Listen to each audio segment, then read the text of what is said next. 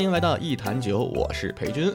这一期呢，又是一个属于算什么老友回归，老友回归，老友回归。大家好，我是老崔啊，我是裴军的老友，很老的朋友，很也还行吧，也不是特别老，也就刚到半截儿是吧？哎，这真是半截儿，我今年四十嘛。哦，四十。你这神情很凝重啊！没有，我刚才想四十，因为我印象中感觉你都四十多吧？你突然说四十，我愣住，只有四十吗？我有那么老吗？呃，欢迎老崔来到一坛酒。然后这一期咱们聊点什么呢？这期咱们聊点钱的事儿呗。哎，聊点钱。这期我其实特别轻松，因为这期从准备，这期我特别沉重。没有没有没有，开玩笑。就是一方面肯定看今天这个标题。这个事儿呢，应该不是我干出来的。没有没有，就是因为前两天咱俩不是在那个在一块聊天嘛，嗯，聊天聊着聊着呢，就是刚好赶上，我就你看说我四十岁嘛，哎哎，刚好赶上在四十岁的时候呢，我做了一件事儿，嗯啊，做了一件人生的小事儿，就是裸辞。啊，嗨，还没啥呢？对对对对对，嗯。在这个有债有孩子的情况下裸辞啊，就是因为这个点，所以咱们当时聊了聊。对，聊聊之后呢，就说那咱再聊聊这个这个话题吧，就对。然后引申了一个比较重磅的信息。对，这这个重磅信息其实很多人都知道啊，确实有点重，但是呢，嗯，是一个也经历了三年多的一个一个一个东西。啊，哎，咱们俩认识两年吧，两年多。算上去的话，实际应该是三年。嗯，对，咱们将近三年。对，二零年的十月份认识的，也就是说，我认识你那会儿，你就已经对欠下这个钱了。对，是啊。然后那个时候，我应该是后来经过一段时间，咱俩相对比较熟了之后，对聊过这个欠钱的事儿。是。我知道你欠钱，但是没有想到欠这么多钱啊！对啊，就感觉是完全是另外一个次元的事儿。啊，这你你知道这件事儿的时候，是你第一期播客的前后。对对对，所以也就大概知道一年左右吧。虽然咱们也是一个在一个即兴团里的队友，嗯啊，但是这个团机会没怎么排过练，所以呢，上次到现在还记得上次咱们录那期男团成立的时候，我说咱们是最熟悉的陌生人，嗯，或者说最陌生的熟悉人。对，哎，然后到目前为止好像依然是这个样子。啊，对，是就是。就是那个点在于，好像跟你也也没到那种可以经常见面或者肆无忌惮的去聊什么东西，就可以好好的把你拉住，详细的问问到底怎么回事儿啊啊！不是有机会了吗？没有深入聊过这个事儿，哎，这次我一直在等你啊，这么多年。哎呀，你是让我帮你还的是吗？那倒不至于。哎，那好，那咱们就直截了当的进入吧。我觉得就是老崔现在是欠了有八千万的，不止，现在按照利息来说，应该一个亿了啊，已经一个亿了。呃，所以说如果。要一直就是还的比较慢的话，它会利息就利滚利的一直滚吗？就每年七百多万的利息，每年七百多万在往上涨。对，这这应该是你的博客里边最 最最最有刺激性的了哈。对，我操，七百怎么爆粗口了？七百多万的利息，哎，那他他是怎么算的？利息还挺高，将近百分之十。啊。我跟你大概讲讲，你你的听众也不知道怎么突然来这么一注哈。对，是，对，介绍一下这个当时是怎么欠的哈。啊，讲讲这个背景的故事，然后这里边也有一些非常非常重要的警醒的这个呃东西，可以跟跟你的这些呃粉丝们哈，跟咱们这些这个朋友们、朋友、听听众们啊，对对，这块我就 对对对，呃，就是这里边还确实有一些重要的一些，就是哎，别欠债呀，然后注意签字儿啊这些东西，跟咱们的这些听众朋友们。呃，也也分享分享啊，防止有些坑，千万别踩，对吧？一踩可能是毁终生。嗯，所以你是因为踩了某些坑吗？签了某些不该签的字？对对对，其实这这个东西是是无意之间。其实你自己之前我听哪个哲学家说，说当你走到人生终点，回看你的整个人生。你往往是在某几个时刻，你的命运就发生了转折。在当时那一时刻，你会觉得它只是你人生中平淡的一天，但它却改变了你一生。我对那句话，当时我我后来对这句话是感受非常深刻的。是的，就那天签的字儿是吧？对，大概的 嗯情况呢，就是我有一个老丈人嘛，然后我老丈人呢，他有一个他有一个私立的医院。那你知道医院它是有设备啊，有有楼啊，作为一个资产嘛。嗯，他在经营到二零一七年左右的时候呢，就需要一些资金去让他继续的运营嘛。嗯，经营啊，那个时候呢，他就借了一笔民间借贷。那几年，二零一七年呀、一六年呀那会儿哈，就是国家这个借债，就是民间鼓励民间借贷啊对对啊，对对，民间有很多，尤其是当时很多做房地产的。啊是啊，房地产那两年就是突然不景气了之后呢，国家不让你在房地产使劲挣钱了，但是鼓励你去做放贷的生意。嗯，呃，这个时候呢，就是他就借了一笔民间借贷，这当然这些都是合法生意啊，这都是啊合法的，不是什么高利贷主，呃就是非常合法的个人借贷公司。嗯啊就是利息会比银行高一点，但是也在合法呃范围内，这个都是合法范围内，而且啊这个利息就是你跟他谈，你谈多少是多少。啊国家法定规定的就是一年不能超过百分之二十四，现在是降了，现在降到不能超过百分之十二了。啊就是你的利息不能超过百分之十二的利，就是你的本金的利本金的百分之十二，一年不能超过它嗯啊。所以当时就按照这个来去借了三千五百万我去啊啊，借了三千五百万了之后呢，利息是按照就是我刚才说的那个一年百分之二十四来签的这么一个利息。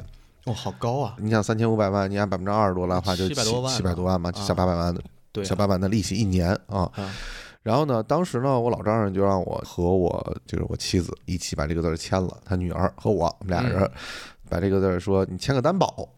签这个担保呢，我当时呢就觉得是说，哎呀，没有人会坑自己的孩子嘛。嘿哎，我的妻子已经签了，我说那我也就签了吧。我这一签，就当时我就为什么觉得那天就是一个下午，对方来了之后，我我当时还着急开会，啊，咔咔赶快签完我就去开会去了，然后这事儿我就扭脸就忘了。嗯啊，直到二零一九年底年底，对方就是要找我们来续这个合同。再一看，这个续这个合同已经从三千八百呃三千五百万，已经涨到了八千多万，哦，所以是这么利息滚到了八千万万。对，他的本金是三千五百万，这个本金又后来还了一点啊，就还了一部分吧，就还到两千八百万。啊，但是你挨不住它涨啊，对吧？那涨涨涨涨滚滚到了八千多万。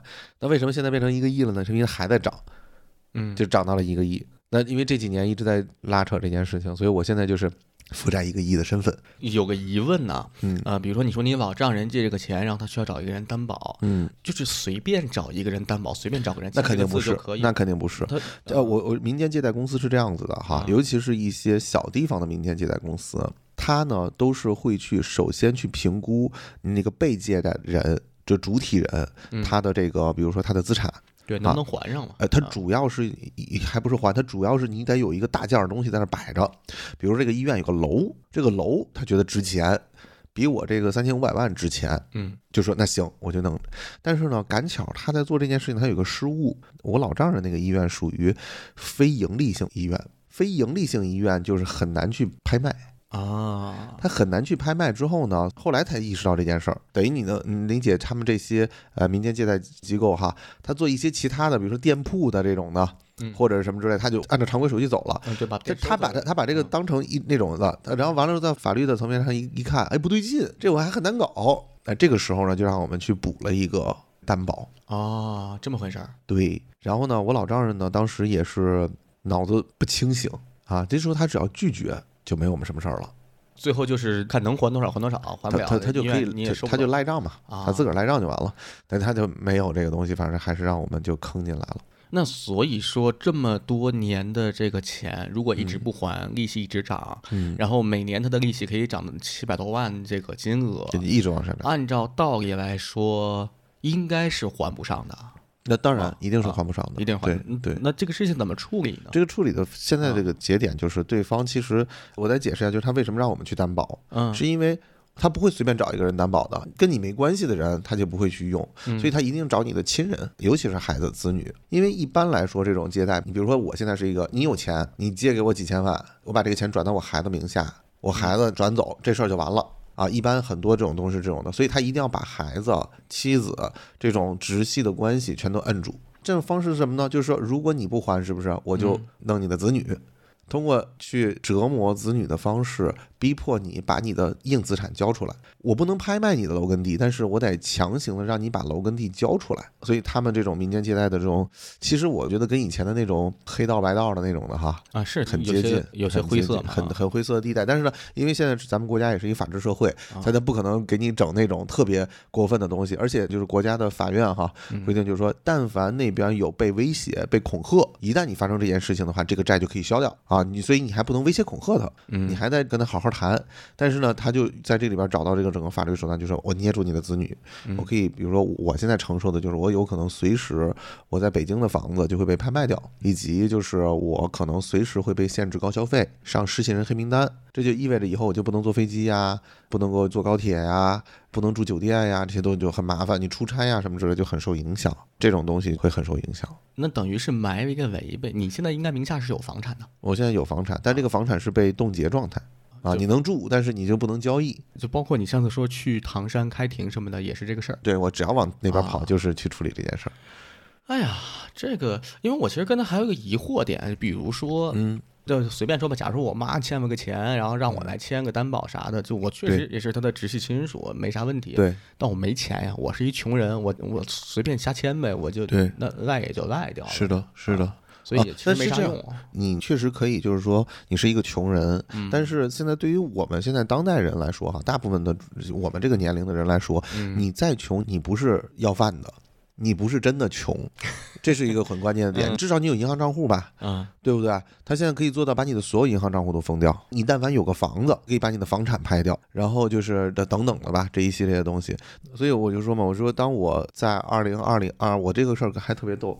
它刚好跟那个疫情是同时开始，嗯武汉封城的前三天，我收到的这个房贷的银行账户的这个电话，说你是不是欠了一个八千多万的一个债？我当时正在上厕所，晴空霹雳，我操！我说完蛋。这个时候呢，我就去处理银行的发贷，在那个时间整整一个月的时间，我经历的是所有的事儿在出现状况。你走到哪，我甚至我刷地铁的时候，啊我刷不了地铁。重新再去处理账号，不不是刷不了地铁，就是那个地铁卡当时不是要充值吗？嗯我充值发现我的账户是被封掉的，嗯所以我不能给银行账户充值。那次有一次，我其实大事小事那天一直在跑，直到那天我就是刷地铁卡的时候充不着值的时候，就当时有一种崩溃感，你会有一种被社会抛弃的感觉。在那瞬间，你突然意识到一件事儿。我们现在人生活都会觉得说，哎，我自我怎么样，觉得自己很厉害哈。但实际上你会发现，你能在这个世界上面比较正常的、自然的、自由的生存，前提是这个系统为你提供了大量的底层支撑，嗯小到刷地铁卡，大到你的买房子、上学等等这些东西，它背后是有一套非常复杂的社会运作系统在正常的运转着。然后你作为这个里边的一个小支点，你是一个小接口，你跟它接口接上了，你的世界好像感觉是一个很大的世界，但是背后有一个特别庞杂的一个世界在运转。如果因为比如说像债务这样的事情，一旦切断跟这个世界的连接，它只需要咔嚓这一剪刀，你会发现你其实在很长一段时间之内你没有办法生存。比如说你出去，咱举个例子，微信支付你不能用，你就突然觉得这儿也不能用，那儿也不能用的时候，你就瞬间你变成一个原始人。就这个感觉，所以你突然意识到钱跟你的关系就变得非常的直观。嗯嗯，它不再是一个我要努力挣多少钱的一个东西，而是它变成了一种体感，我会觉得自己非常的脆弱和渺小的那种感觉。嗯，嗯然后这个时候呢，反向的时候，你会看见一件事儿，就是你不是在这个世界里边独立存在的，你跟这个世界的关系就开始发生一个特别强的变化，就是你突然看见，就好像你是一个冰山，你看到冰山下面的跟水、跟大海融在一起的部分是什么了？比如说，我需要去银行里边去办各种手续，然后你天天在那一等，你为了办一件手续，你在那一等，那银行里边要办二十多分钟、三十分钟。你想做一件非常小的事情，但是这个系统要花很大的人力成本去做这件事情，它的成本是巨大的，而且这个巨大的成本是你个人是解决不了的。那等于现在你面临的一个问题是，随时都会因为债务的问题，对，首先是把你的这个有登记上的这个房子可对能拍卖掉，是其次是你名下的一些财产吧，反正只要是名下在名下的。对。那这种感觉，就感觉你是时刻有一个巨大的不确定性放在这儿，可能马上呃没错就没地儿住了什么之类的。呃，住其实还好，因为其实就是都还是可以去处理。呃，主要是比如说社会性的这种呃限制，比如说失信人黑名单儿，它是直接影响到你的很多社交性的这种东西了。它会让你的整个人跟社会系统做了一个基本的区隔。就比如说你现在去哪儿哈，现在的区隔是大家是你是有钱人和没有钱人。用这个来去做区隔，嗯但是现在就是说你是失信人和非失信人，你是一个失信人的时候，你会发现你走哪儿被阻断的，你去买飞机票的时候，飞机票的那个 A P P，你实际上携程也好，这种 A P P 就弹出来说不好意思，您因为什么什么原因，所以你不能购买机票。这大事儿小事儿，你就会发现自己生活有一大部分东西，或者有很大一部分东西你是完全不能去做的。哎，那这件事情对你个人的影响有多大呢？比如你的心态，到目前为止应该还没有对你实际产生影响。一直在影响这，听起来现在好像对方还没有做这个事儿，比如说把啊你放在失信人啊、老对，外啊还没有完全做这件事但他随时可能。他只要是申请什么强制执行之类的就可以，是吧？嗯按照道理来说，是的，呃所以后来这个钱，呃，包括你的保障人那个医院各方面的，就等于医院没有做成。医院现在也没死，但是也没成。这件事情的唯一解法呢，可能要等医院盈利给呃不他还。简单来说，对方啊就是要把本儿收回来。那本儿收回来之后，利息可能就不要啦，或者减那个再说那个再说啊，啊。对方先说是这个，对所以这个东西的最后谈的结果不确定是什么哈。这泡沫真大。哎，这泡沫非常的对，有可能 你这个债是终生的，有可能最坏的结果就是刚才说的，可能房子没了，啊，然后这个这房子没了是小事儿，这都是身外之物。更重要的是，你一辈子被身份限制，这个事情是很恶心的。终生的不能坐飞机，不能坐高铁，不能坐这个什么住酒店，孩子上学不能上私立学校，不能出席，哎不能出入高消费场所，KTV 这都不能去了，等等的。呃，那在这个过程中，比如说你合法挣的一些钱，可能通过账户打给你的同时会，只要是我的账号，上的，每个月可能给我一个北京的低保，剩下全都要划走。所以这就是为什么我用了两年左右的时间去尝试找一些新的方向，然后以及为什么辞职的一个重要原因。呃，怎么干都没啥奔头儿。如果我是打工的状态的话，公司一定会给你发工资卡嘛，当然，啊，所以你一定是会被收走的。但如果我不是靠这个，我是靠，比如说我哪怕我在淘宝上开店，嗯，我卖东西，我完全可以用一个我自己的亲戚的账户，比如说我用我妈的账户，嗯，来去做这样的一个所有的这个东西。感觉你现在心态应该还至少我看起来是还行。你刚才说什么房嗯子、什么身外之物什么，还挺豁达的。但是它是这样子，这个过程中呢，就是你每次都会一波又一波的啊。我经历了几波，比如说一开始遇到这个事情，到后来对方要上法庭，到后来对方强制拍卖了我之前的那个账户里边的钱，把强制账户里钱强制收收走，然后后来又聊了有几次谈判。啊，我都参与到那个谈判，以及最近这个阶段，就是一波又一波的在经历啊。他每次来一波的时候呢，你都会比较受到一些打击，因为最终还是不想面对那个最坏结果。但是过程中呢，会有很多的影响吧？为什么说聊这期播客，我现在就能聊了？是因为很多东西在转变了，你已经完成了一个跌落低谷到自己寻找。啊的一个过程，而且在这个过程中也有一些转变吧，比如说对钱的理解的转变，呃，生活方式的理解的转变等等的，都是在这个过程中发生的。嗯，那比如说会有什么转变？你刚才说到两个转变，生活方式跟对钱的理解。我我一开始发生最重要的一个转变，就是当我知道债务的事情有可能会发生的时候，那我去设想最坏的结果的时候，那未来我无论我做什么，我的钱都可能那么多，啊，就是我做什么职业都可能拿一北京低保低保，啊几千块钱的时候，我就突然意识到一件事情，你索性干一个只挣低保钱的工作得了。没 有没有，我打个岔，呃你继续。对，但我的当时感受是说，首先我第一反应就是，我绝对不要干广告。为什么呢？因为我干嘛呢？我就拿一个三千块钱，我为什么要干广告呢？天天加班到三点，图个啥？我图啥呢？这件事情除了给我收入以外，它不能够给我带来更多的热情。这点很有意思啊。所以在那一时刻，我非常的清楚的看到哪些东西是我不做的，而且根本就不用选择。所以我给大家一个实验性的假想：假设你未来的人生，无论你做什么，你都只能三千块钱，此时你最想做什么？啊，你只需要去思考这个问题，你就知道什么是你热爱的了。先不管它挣不挣钱，你知道你热爱的是什么了。那我在那个时候就特别明显的知道，我热爱的事情是跟人真实打交道的东西。虽然那时候我还不知道具体是什么，但是我非常的知道我不能做广告，还不是说加班儿，这个都还是次要的。主要是广告更多的是一些追求的是点击率啊，嗯，啊，什么这个播放量啊、转化率啊，都是这些东西，它都是隔着人去做了一些数字。或者是把人变成数，啊把人变成数字的工作对对对数据。我觉得你这个说的非常的准确，嗯这是在做反人性的事儿。嗯啊，我觉得我希望自己做的工作是跟人性有关的工作啊，包括后来我们接触到即兴，我觉得即兴它在这个艺术性上，它是人性的一个艺术。它是基于人性的啊，所以我就会觉得，哎，这些东西突然发现说，我一个月挣三千，那我干嘛呢？我就做即兴去吧，啊，就是那时候啊就开始接触即兴，嗯，这是一个很重要的一个转变。哦我刚才突然间想到一句话，一句在即兴里的话，就是把一切东西都当成礼物。啊，对，所以这件事情，如果从这个视角来看的话，等于给了你一个很好的人生礼物，让你可以重新思考，做一个忠于自己内心的选择。嗯，我我觉得你这个说法是没错的，对，或者是说它它像是一个，它像是一盆冷水，一方面浇清醒了，另外一方面他把你这么多年在自己脸上涂抹的那些脂粉呀什么之类的给你冲刷掉了。嗯冲刷掉了之后，让你还原到一个你本真的一个自我状态。如果你真的以你只能挣三千块钱，干什么都只能挣三千块钱，其实你的那些被社会赋予的这种可能性的追求就消失了。嗯，你为什么这么拼命？就比如说有些男生哈，他很拼命的追求成功，为什么？因为成功可以挣到钱。大家的那个目标被窄化了，好像有钱就有一切，对对那就先嗯向钱看齐就好。对对啊对，因为那个东西就象征，比如说我一个月挣十万、二十万、五十万、八十万，就意味着你等于什么什么什么东西，就是社会已经把这个东西标杆对齐了，对吧？通过标价给你对齐了。那如果你只能就是反向来说，如果你只能挣三千块钱了，嗯这些东西就夸它自己就消失了。嗯在我的世界里边，它就是瞬间消失的事情，瞬间没了就。对于我来说，这个一个月只能挣三千可能性，它太逼真了。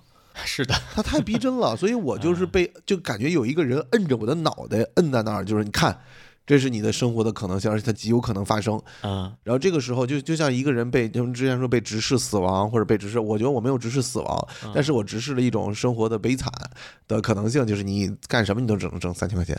嗯但是我说这句话有点那个什么啊，就是有些有些人可能他现在挣的不到三千块钱，说这个生活怎么了呢？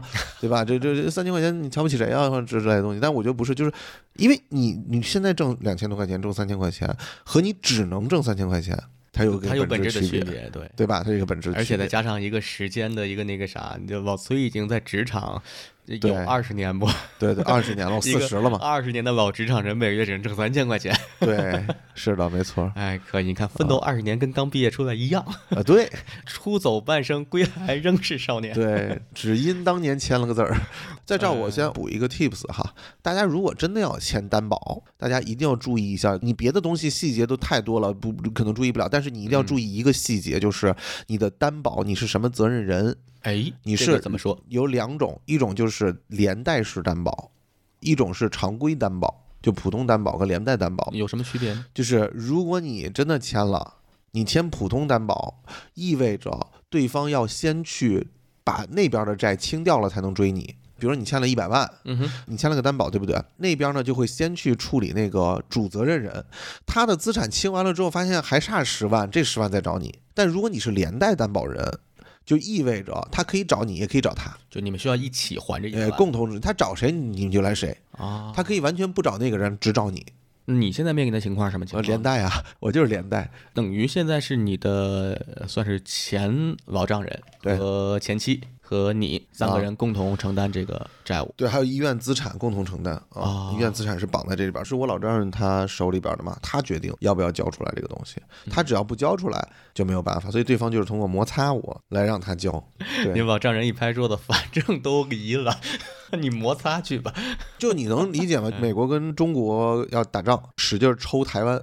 就这么个感觉。你这个 这个例子举的，我再举个例子，这个你可以掐掉啊。就再举个例子，就是比如说美国跟俄罗斯两边干架，使劲抽乌克兰，你这例子又举。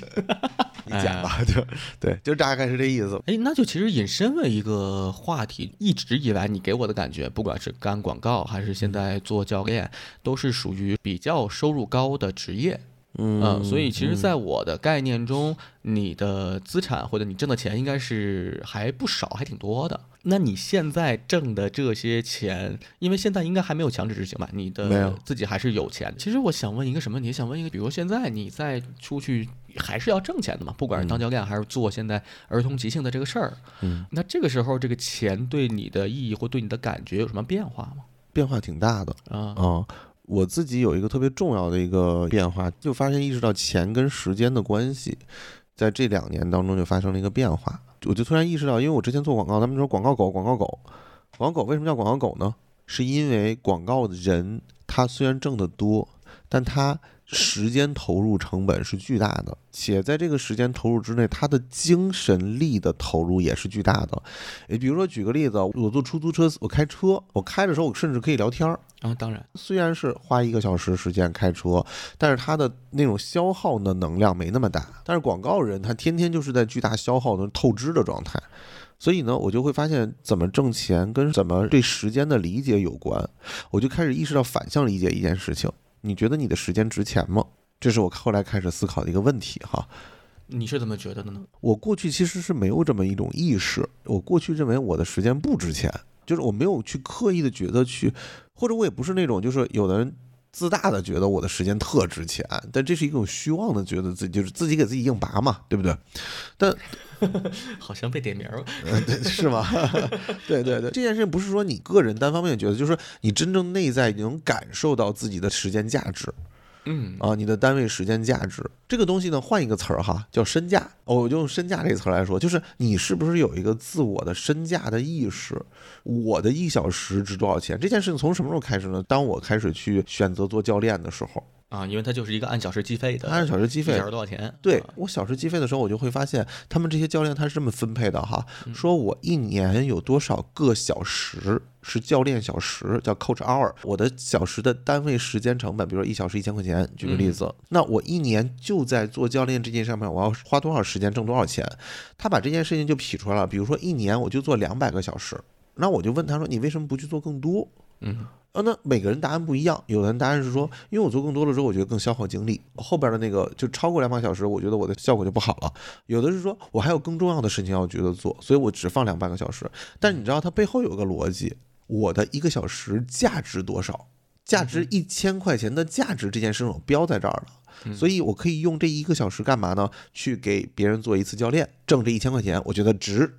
我就去做，但是我觉得我今天特别需要去做一个公益项的东西，我自己内心有一个评估，你的单位时间值多少钱这件事情不是一个合社会标准了，它变成一个内在评判，但这个评判又是一个精准的评判，它是通过一个评估，比如说我问到一个教练，他说。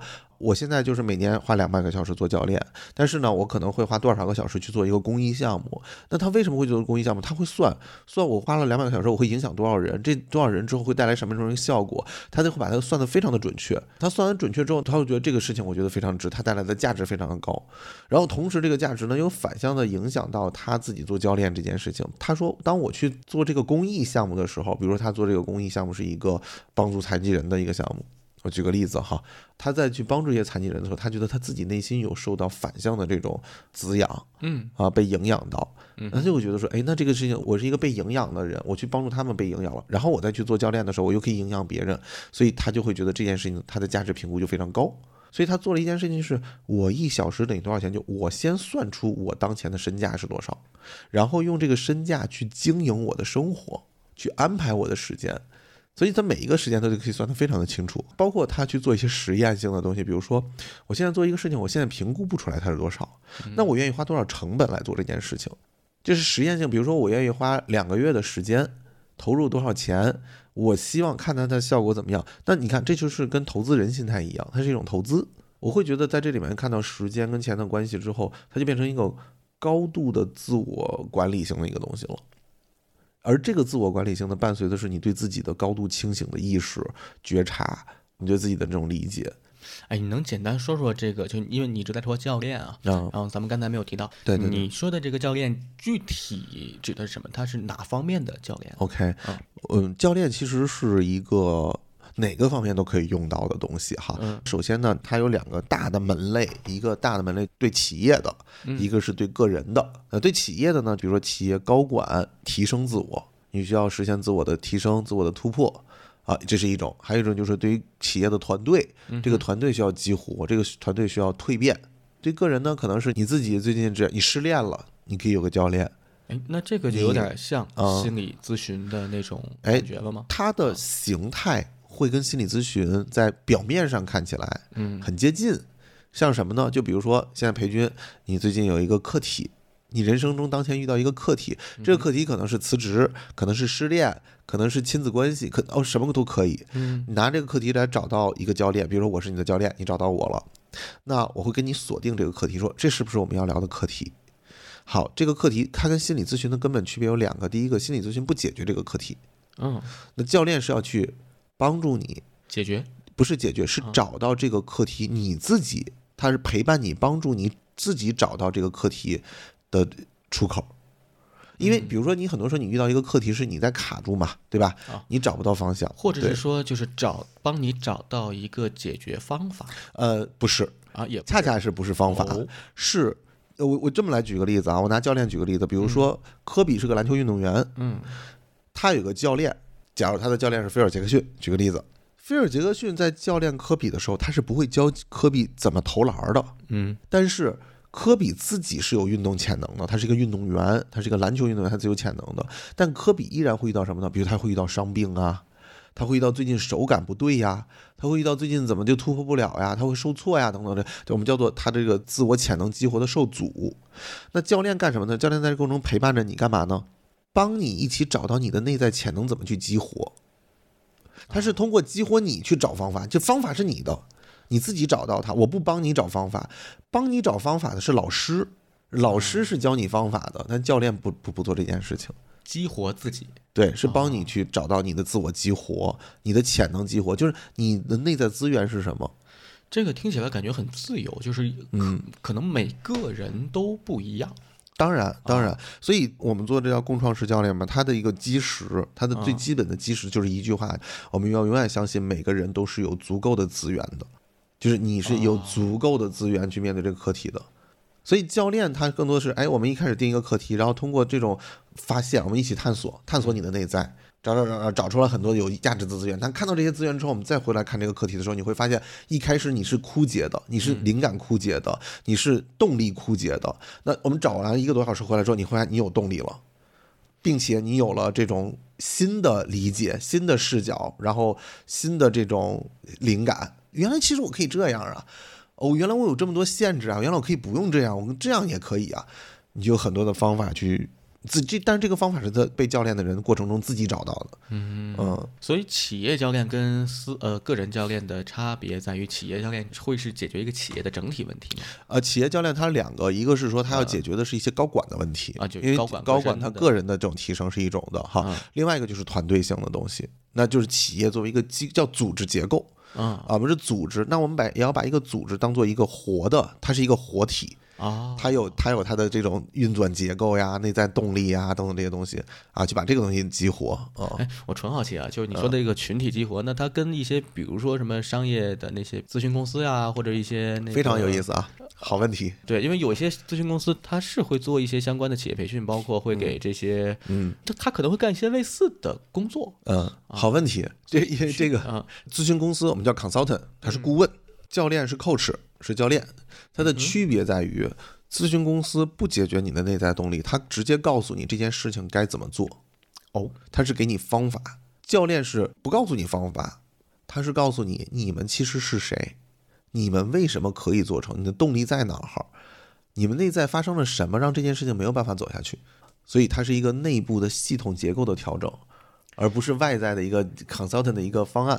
那感觉一公司如果碰到了某些问题，想要解决问题或者发展的好的话，就给外敷内用的一块儿用。教练属于内用的，咨询公司是外敷的。对的，对的，哎，中药西药，啊，对对对对对对对，是的哦，因为很多 就是就这么来说吧，就是你看很多公司他他会用很多的顾问，对不对？嗯那我们经常有一句话叫做“我知道了很多的道理，却过不好这一生”。哎，道理告诉你了呀方法告诉你了呀，你做不到，为什么做不到？是因为你自己的这个系统是一个旧的系统，你这个系统没有转过来，就你这个系统可能是一个个人，可能是一个家庭关系，可能是个组织关系，所以这教练是干这个事儿的。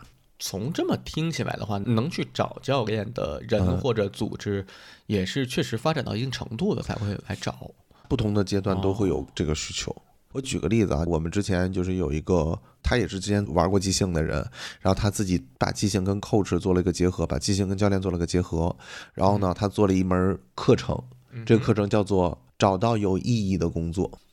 好，你听这个词哈，找到有意义的工作，它就是从你刚毕业开始，甚至毕业前，到你毕业三五年，到你毕业五六年，到你中年危机，到你退休，这个问题是伴随终生的，你永远都在寻找，而且不同的阶段，你要，你就算前面找到了，你放心，过一阵子你还得再找。它不是一个你一下就能抓住的问题，你每个阶段都需要。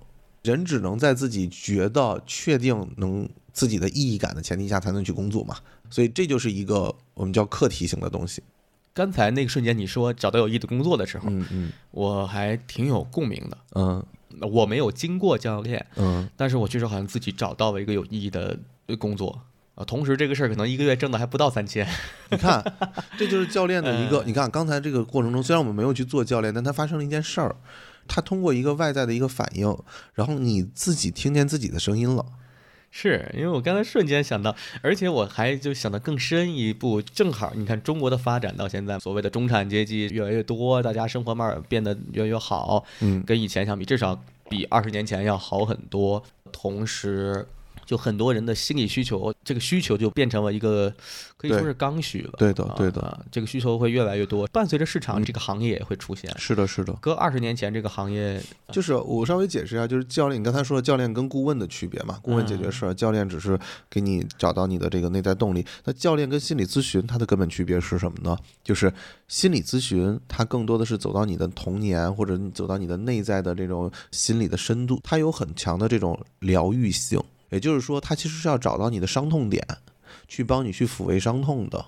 所以，心理咨询师的工作原理是什么？心理咨询师比教练的根本区别就是，心理咨询师是要真正体验你的感受的，是要跟你共情，对吧？就你痛苦，心理咨询师要感受到这个痛苦，并且陪你在这个痛苦里面待着。所以，心理咨询师很痛苦，你知道吧？所以他是要去哎，跟你去解决别轻易这个东西的。下定义，对人这职业的也说不定也啊，有对对对对对对隔离但但 但是那个是就是心理咨询师，他更重要的就是用共情的方式去跟你去共共同工作哈，他有这部分东西。但是教练不是啊，教练不是，教练不解决伤痛，教练在这里边只寻找你的可能性的资源。我拿一个球员举个例子，比如说你现在要马上打一场决赛，嗯但是这时候你右腿受伤了。那心理咨询是干嘛呢？就像一个医生说啊，我看你这个伤在哪，我们怎么把这个腿治好？但是教练教练说你还有左腿，啊是，我们怎么把左腿用好去面对你这场比赛？对你还有你还有左腿，你还有队友，你还有很多东西。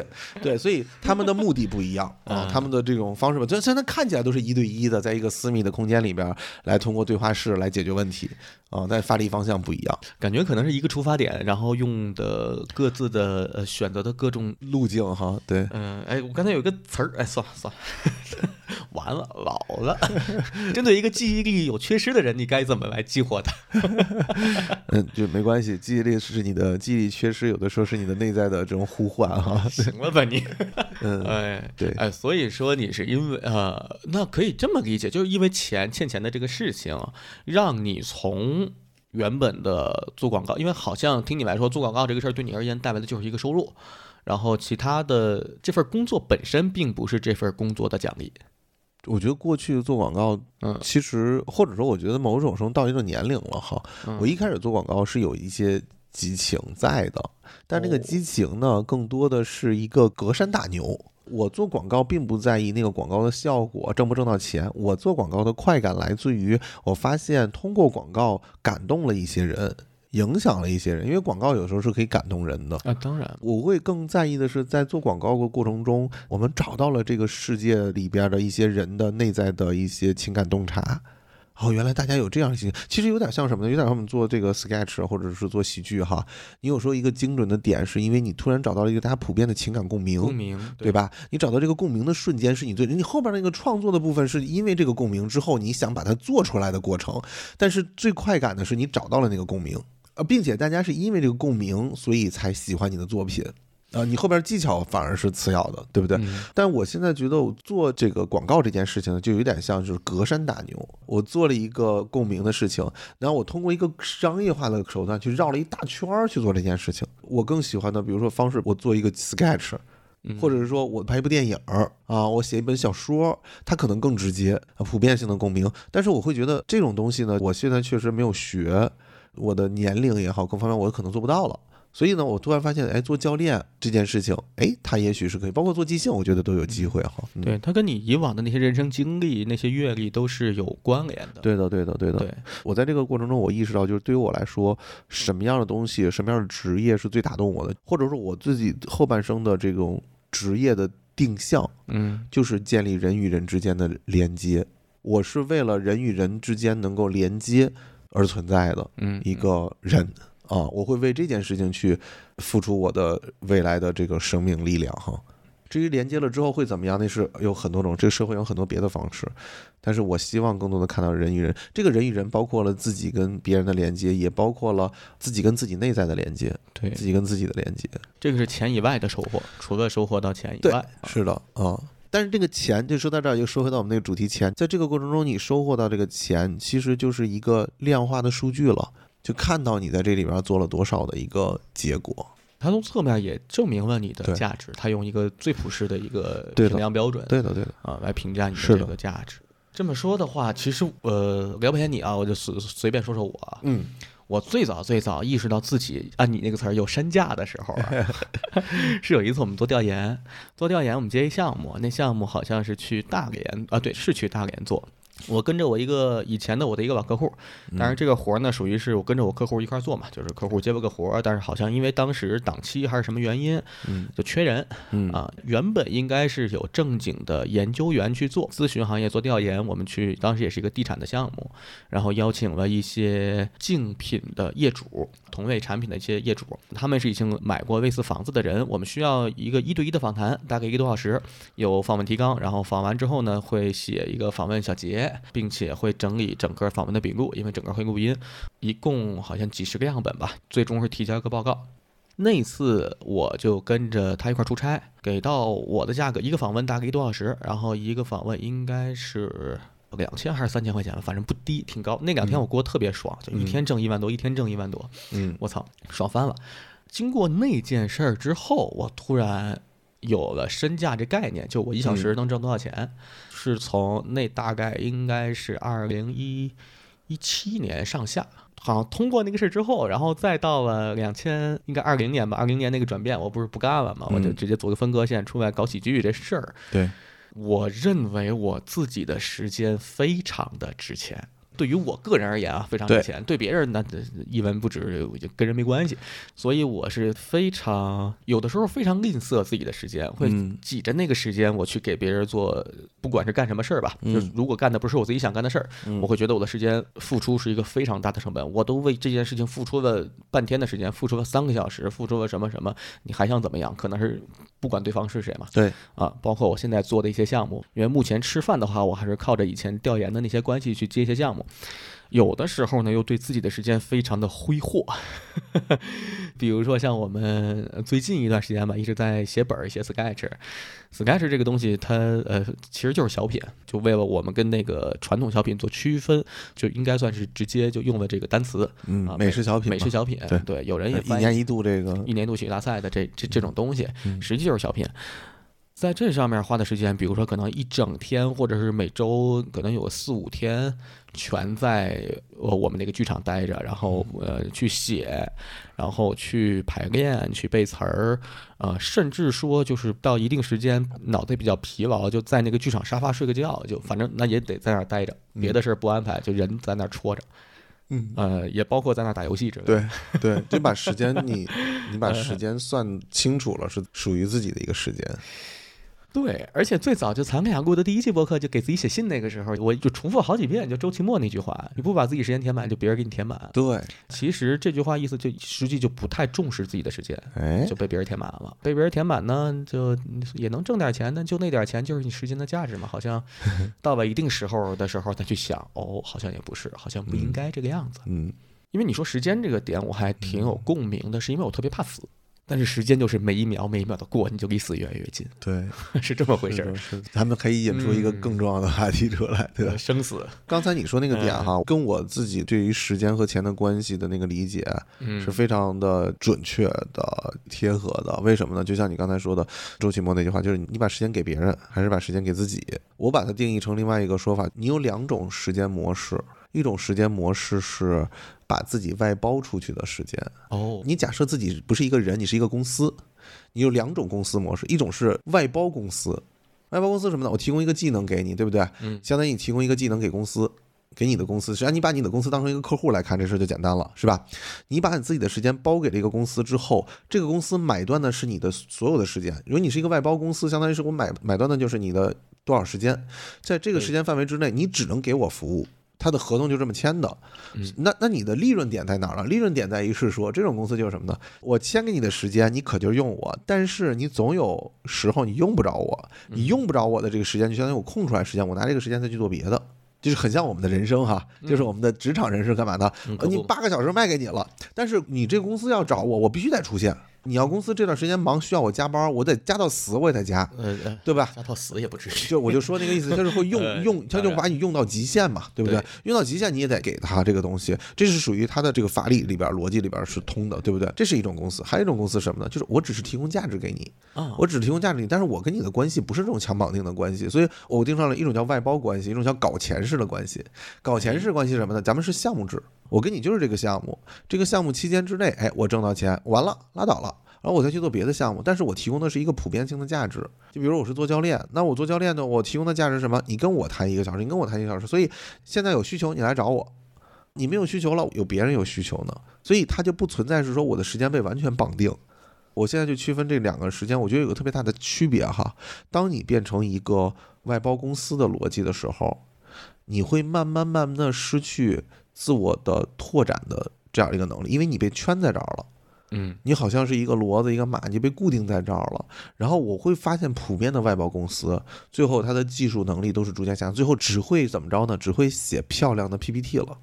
就很像是我们的一个职场人，你在职场干久了之后，你你的真本事越来越没有，但是你会越来越会写报告了。那当然了。在我看起来，这是个结果，不是因为这些人懒，是他做了一个选择，他选择了这个外包模式之后，这个模式会把他塑造成这样。另外一种是，比如说我当我去学教练的时候，我就发现这个事情变了，是第一个，这个世界上的人好多，就什么奇奇怪怪人都有。嗯，你在看这些奇奇怪怪的时候，你看大家都在有很多的好的机会哈，在这个过程中你会发现，我跟你可以合作，跟你也可以合作，那我就要选我这个时间这么宝贵，我的身价怎么能够保证的合作了就。当然，这个身价你可以评估短期的，也可以评估长期的，但这个价值你就自己实时评估了，就变成。而这个实时评估下，你的外面的这种接触的空间是大的，所以你就会被更大的外部系统塑造成一个更加的就是灵活性，然后更加的自由，而且更加的成长型的这样一个人，嗯，他就会造成一个不同。刚刚突然想到一句话，叫做说你买这个人的服务，你实际上买了这个人吃的每一顿饭、看的每个电影、谈的每个女朋友，他的所有的人生经历的总和，最终给你交付了一个东西。是的，没错那话说回来啊，啊，你现在欠的这个债务，对你的现在想做的教练的这个职业整体的发展，包括可能会对日后发展的各个方面吧，会有影响吗？啊就是或者我反向来说这件事情，我啊选择做教练这件事情，就是对于我债务这件事情所有的选择当中影响最小的选择了。哦，啊，包括我最近在尝试再去研究一个东西叫数字游民。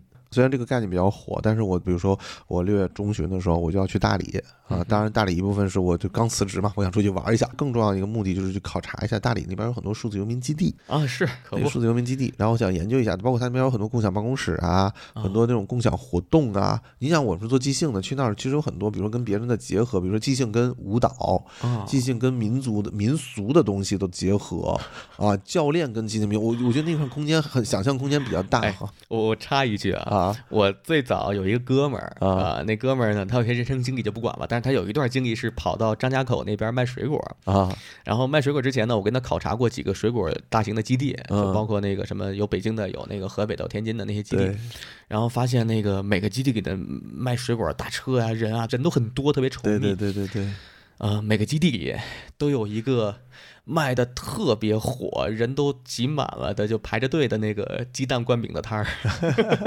对啊，就整个市场大家都卖水果，是但就有那么一桌，要不然卖鸡蛋灌饼，要不然卖卷饼，要不然煎饼的摊儿特别火。对啊，对对对对对对对，大家还是要需要这种口味儿，对不对？哎，就感觉你是跑大理那边去给他们做鸡蛋灌饼的。啊，对对对对对对，没错，带点这种北京的气息过去。哎，所以就是说，那个我想去考察一下这些东西之后呢，因为我会发现几个点。第一个，比如说做教练，嗯做教练是可以纯线上的。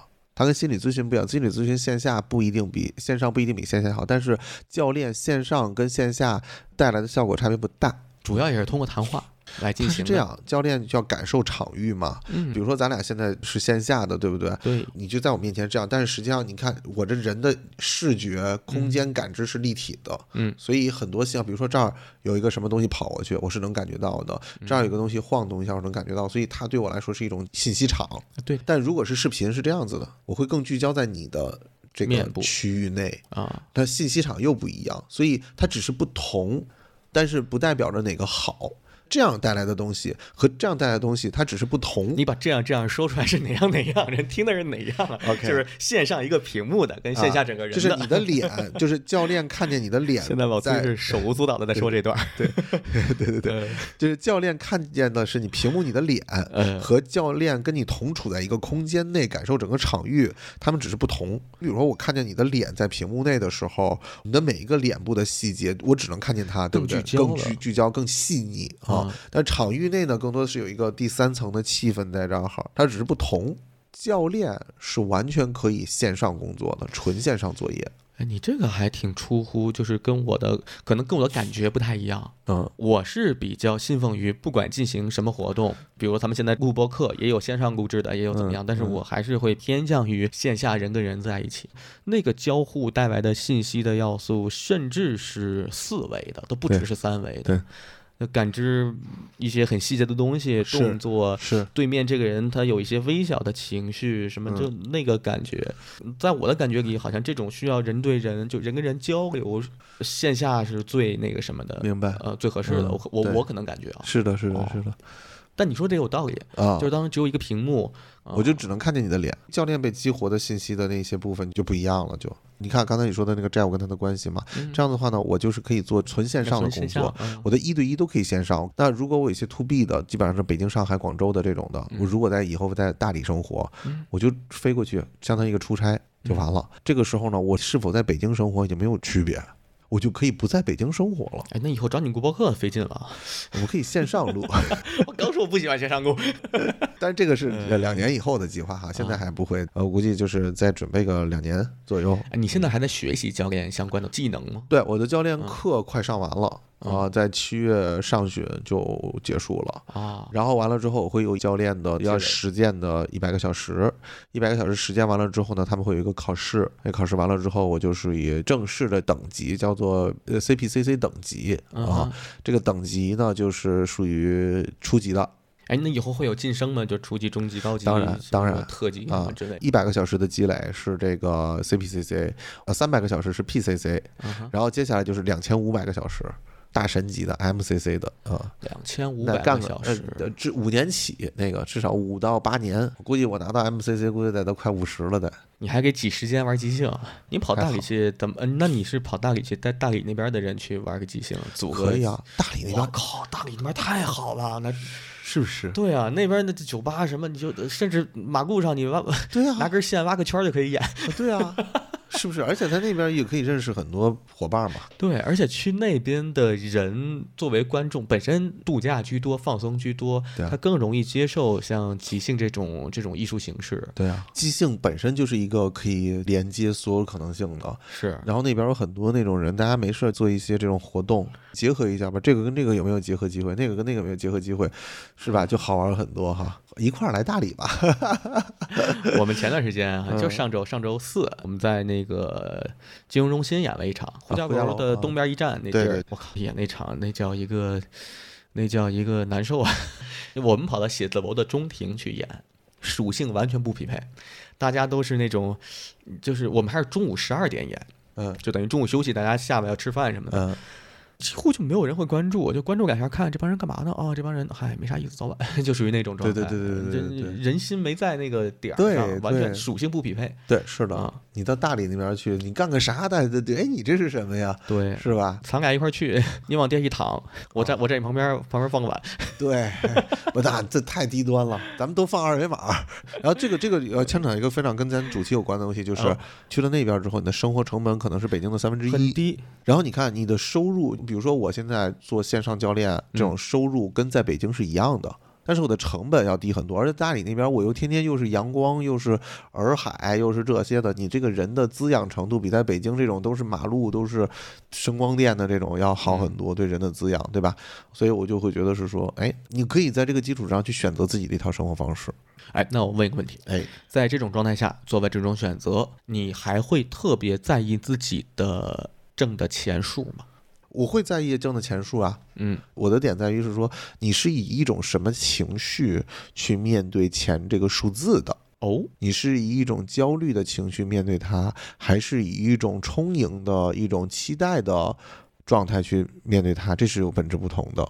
嗯啊，比如说举个例子，比如说咱们说那些有钱人，当然我不是他哈，但是你比如说巴菲特哎，他们这种人，他跟你聊说，你为什么觉得他每次聊钱都不一样？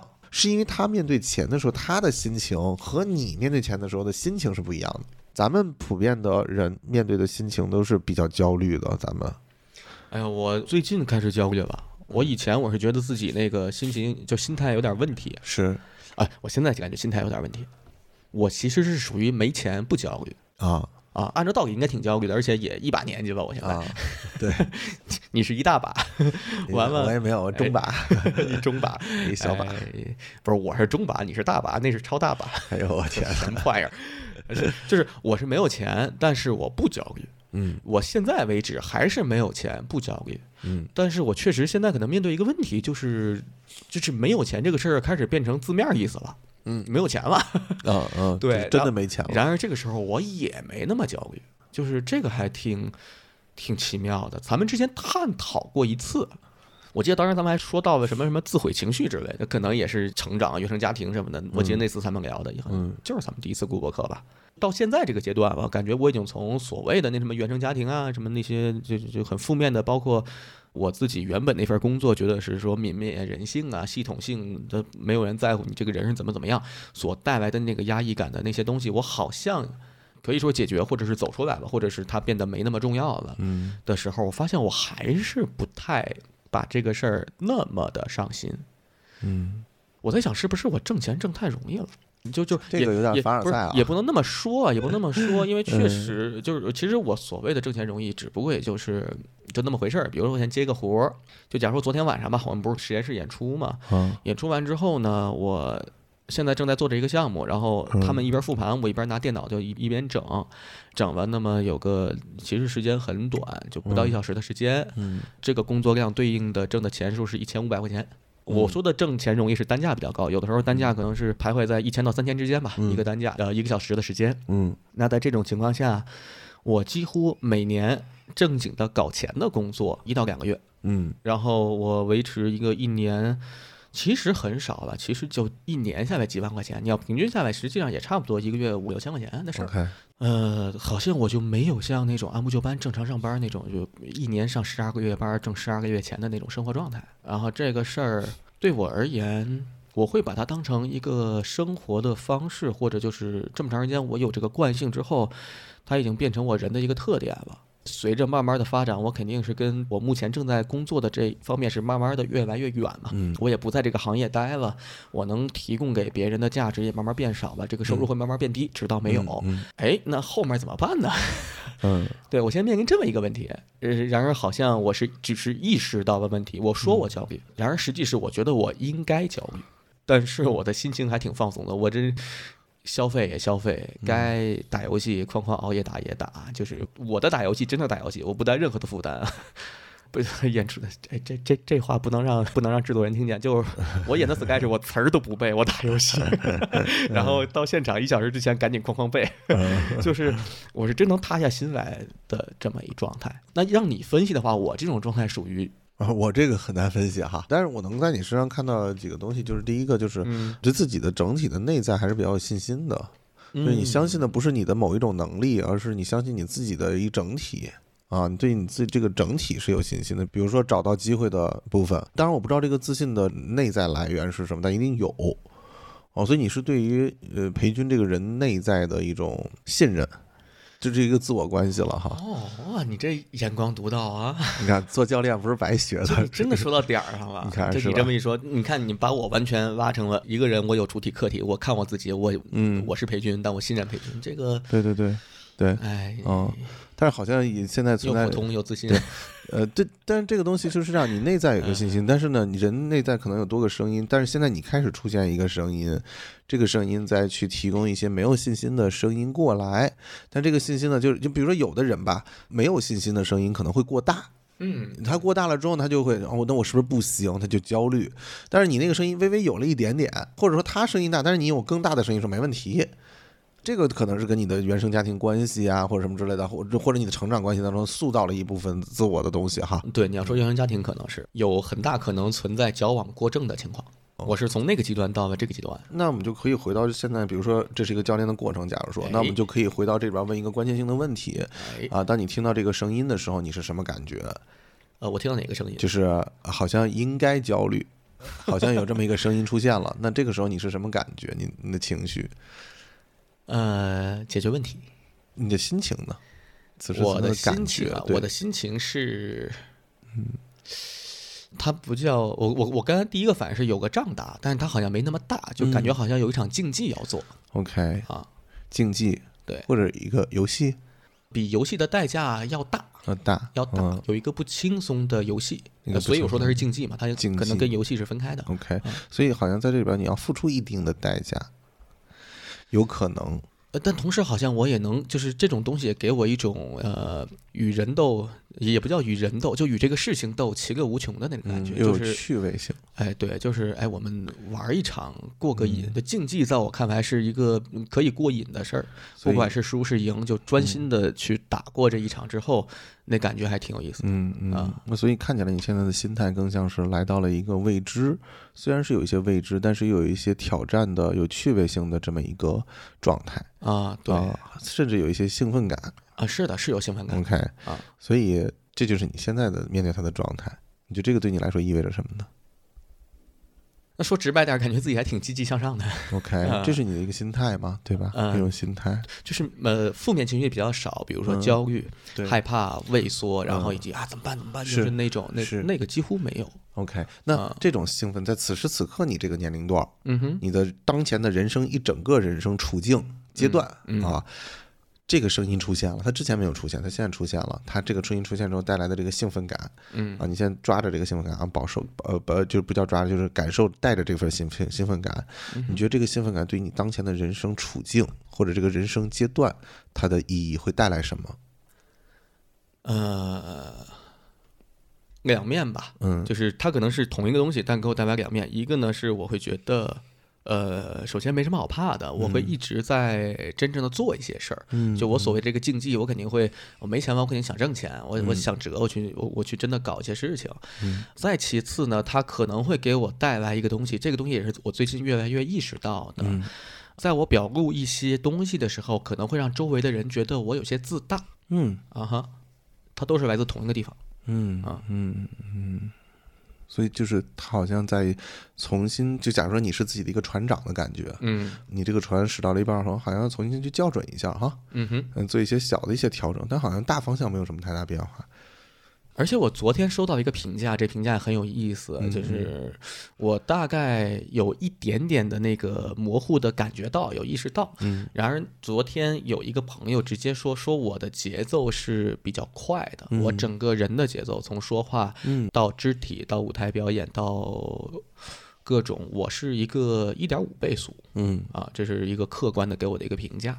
我听完之后觉得，嗯，好像有道理，嗯，好像有道理啊，接受这个我接受。评价，对，我好像就是在日常生活中，在跟人交流的过程中，我的语速相对都是偏快的嗯啊。我现在是在调整，其呃其实你看，我一回到正常说话的时候，语速实际是偏快的嗯是。啊，它反映了我这个人的某些气质、某某些特质。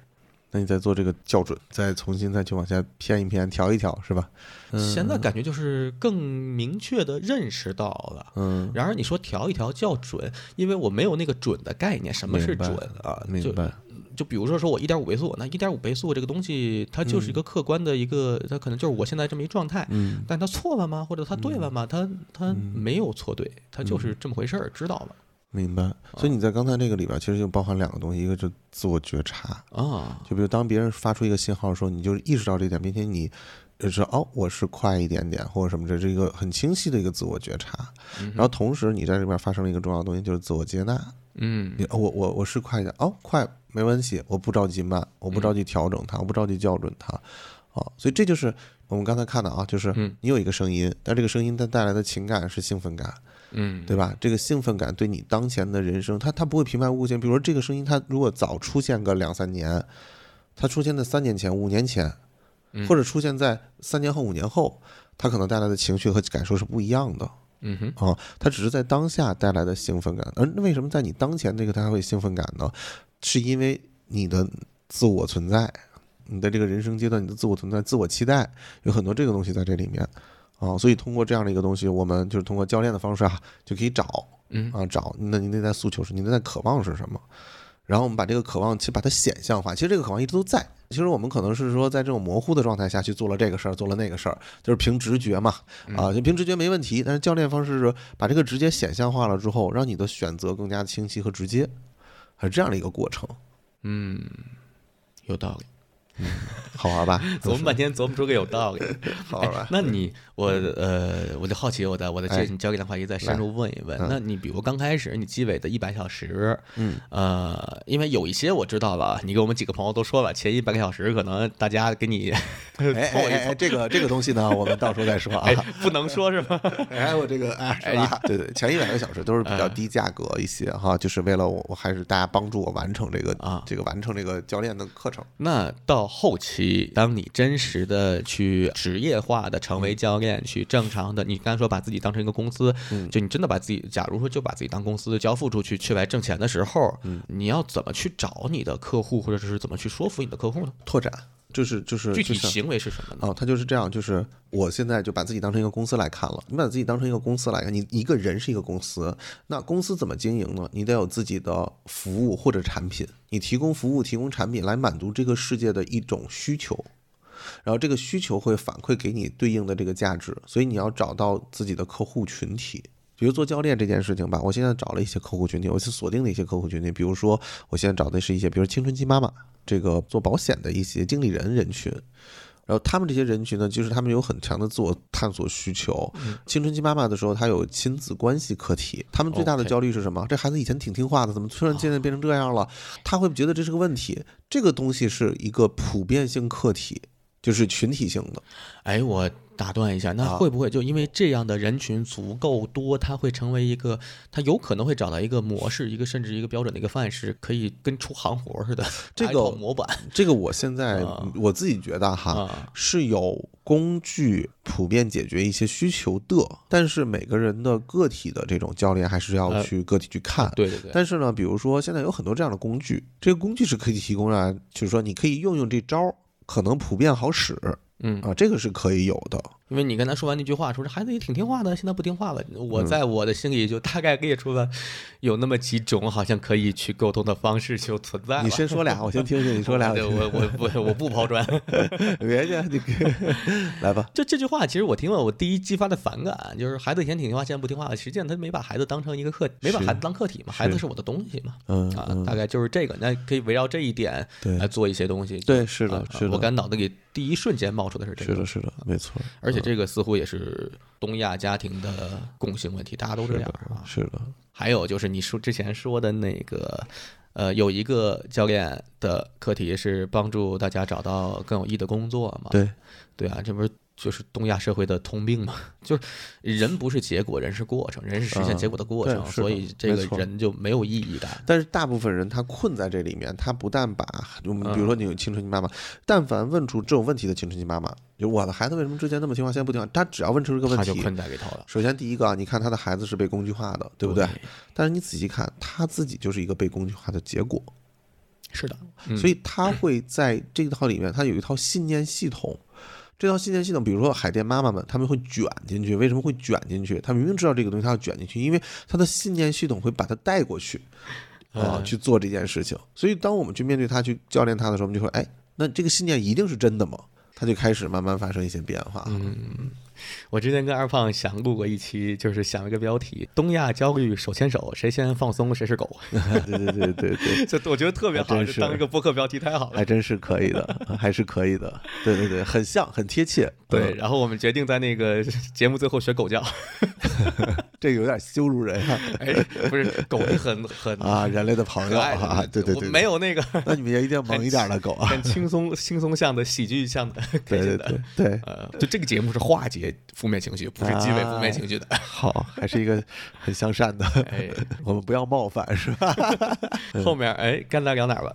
对，就是说，呃，就是客户群体嘛。嗯，那我会锁定这些客户群体，然后找到这些客户群体的一些需求去做这件事情。重点的是说，还是那个东西，就是我想做的事情是人与人之间的连接，但是我会认为商业化的行为，嗯，它最重要的也是连接。我开始慢慢意识到，之前我会很羞愧于向客户收费。举个例子哈，我现在学了教练这个事儿，我有一本事，你有一个需求，我看见了，我哎免费给你的时候，我一点心理负担都没有，我就给你了，啊对不对？而且你是一个嗯帮助我，你然后你给我任何的感谢，你送个礼什么的，我都觉得特别好。啊，但是我一旦明码标价给你，我说你有个痛点需求，对不对？我说裴军，我这个东西能解决你的问题，嗯但他收你五百块钱嗯哼，的时候，我就会觉得他一下咵就不值钱了，因为我标了价，它就不值钱了。这是我过去心里边一直存在的一个东西。嗯所以在这里边，我就会慢慢慢慢意识到一件事情：客户愿不愿意给你花钱，不取决于你说这件事情，也不取决于这件事情本身值不值，因为本身这个事儿它是个中性的。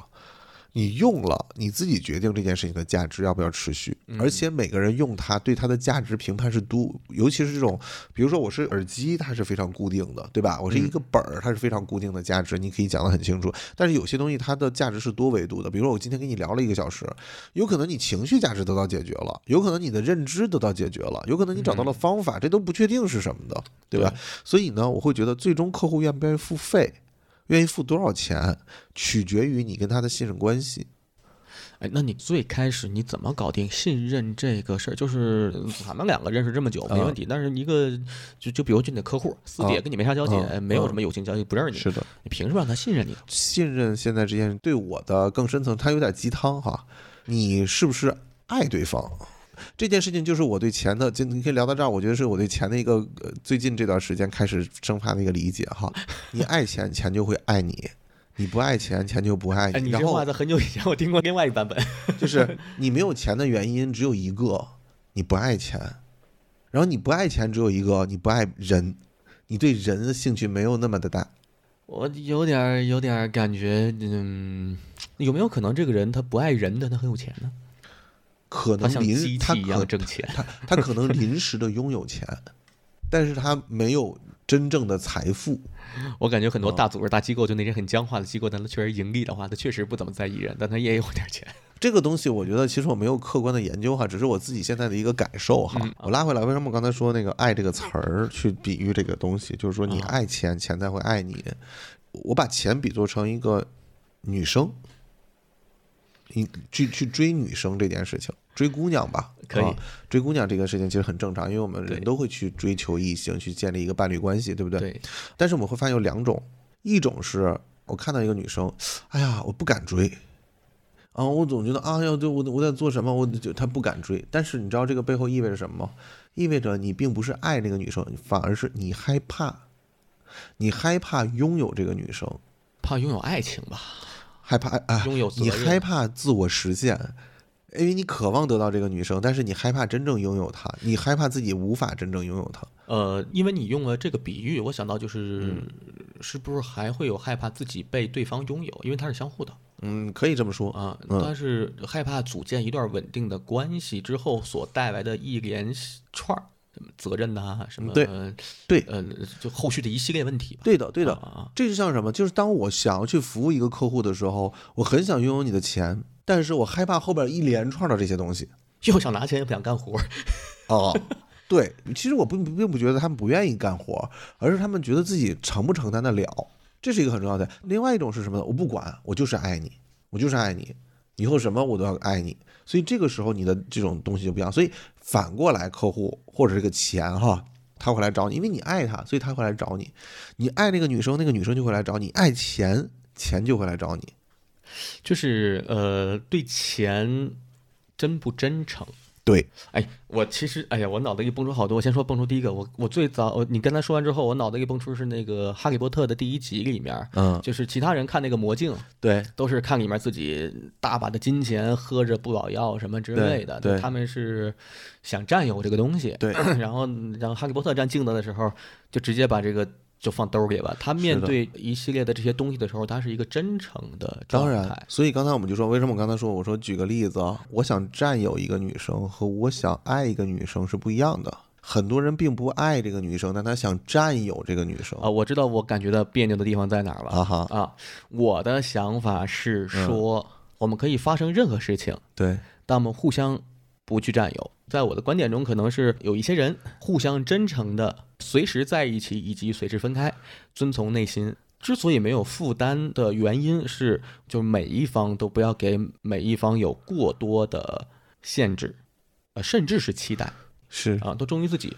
然后这个事情是平等自由的，所以它反而一点儿都不沉重。它的所有出发点嗯和里面的所有过程，一直到最终的结束，嗯都是这几方人感到愉悦的嗯啊。是的，就是我说嘛，在这个过程中，你不要去试图占有他，因为你想占有钱的时候，你是想把对方来填补你内在的空缺。你刚才说那种，就是大家互相的能把自己完整性做好，那前提是你自己内在是一个比较完整的人了。对，对对方也是一个完整的人，就是完整的跟完整的人在一起的这种游戏了。我会认为，就是挣钱就有两种方式，一种是当你带着占有钱的思路去做这件事情的时候，或者这种心态吧去做这件事情的时候，你会被欲望所吞噬哈。然后在这个欲望的牵扯下去走下去的时候，你会变得不公平，以及你会非常的疲惫，而且甚至你得不到。看上去是你要控制金钱，实际金钱控制了你。啊，金钱控制你，或者说金钱会逃离你哦，因为他能感知到，因为钱是活生生的东西。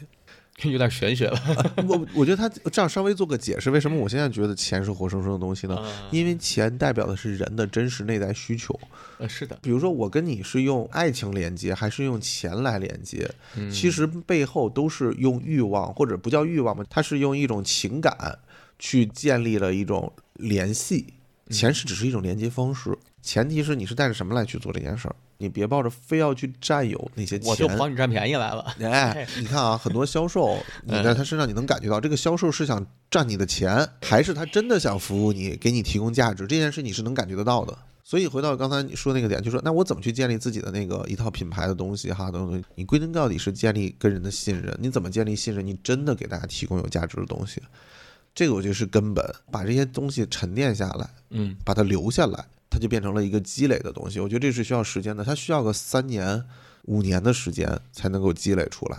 所以放在实际具体的操作层面，比如说你要去大理，那啊，它其实积累的可能性就跟，比如说你的每场演出，你办的工作坊，嗯与人云的交流，一点一滴的开始积累起来，对，开始积累起来潜，在客户群体。然后把他们积累起来之后呢，做运营。我现在在做几件事情，一个是呃，我自己做了一个教练群，我就把我的同学们都教练起来，然后我想要跟同学们这些同学一起共同成长。我们有一些什么项目就可以大家共享。一个青春期妈妈有亲子问题，你有夫妻问题啊，是不是啊？你有公婆关系问题，你有个人成长问题，我们有各种不同方向的教练，我们组个团来服务你。同时呢，就是说在这个过程中，也跟各个不同机构吧多做一些合作。我自己真正接触完之后，我会发现年轻人跟我这一代的人哈，就现在我说年轻人，比如说九五后、零零后，甚至尤其是零零后为主，他们的心态跟我们八零后的心态是很大不同的。我们这个心态还多少会带有，就是说我得找一个组织机构去做这件事情哈，就是我们这代人更哦虚。怎么说我自己会觉得，我们这一代人被我们的上上代人更被困住，啊？那当然，他是被一个社会结构匮乏性的社会结构给困住的。以及某些整体的大危机真实存在的大大危机。那我们这代人呢，释放出来了一些，但是我们整体来说还不够丰富，带着一些就是匮乏状态。你知道，匮乏心态的人最好的，我们之前说的那个，找一个地儿啊，你把时间卖给他，他包养你，这是匮乏的人的。你你有足够的资源，你不想被包养，为什么想被包养？是因为你觉得你不够，然后你会被包养。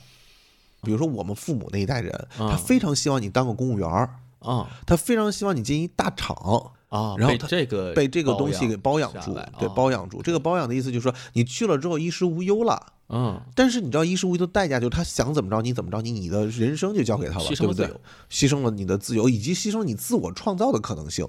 甚至牺牲了自由意志。对，牺牲自由意志这件事情，它背后的点是你的这个整个大的系统，它是丰富的、资源多的还是少的？只要系统的资源足够多，人是不会愿意被轻易的被关起来的。我自己现在真正接触到零零后之后，我会觉得他们更实在。他们的实在体现在哪儿呢？第一个，你用那些虚的东西，比如说企业价值、责任心，你跟他沟通的时候，他觉得这个词儿太虚了，没有意义。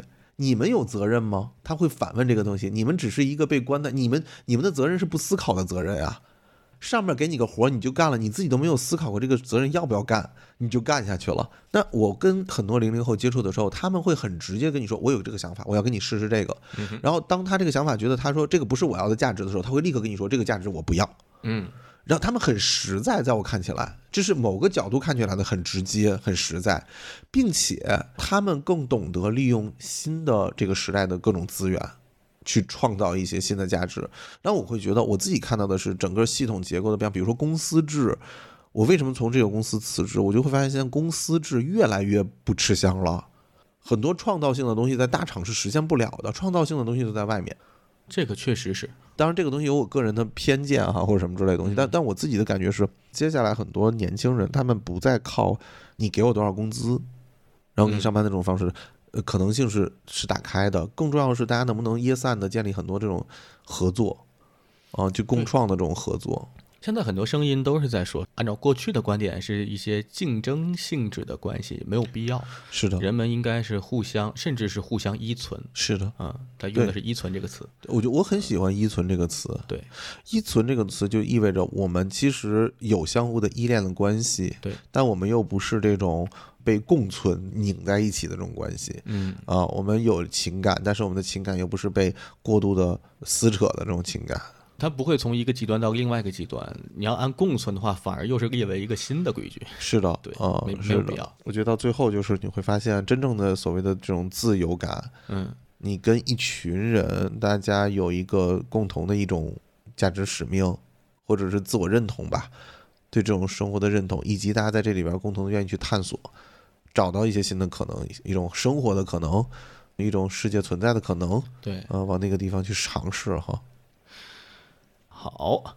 最后我话题特别硬的，我转一个吧。来，哎，因为其实，在录制今天这期节目之前啊，也是头很多很多天吧，你给我看了一样东西。啊，对，哎，这个东西呢，是你给自己做了一个十年的规划对，啊。自从你说你确定要离职，人到中年四十多岁裸辞，对，针对自己的财务状况，你给自己做了个表。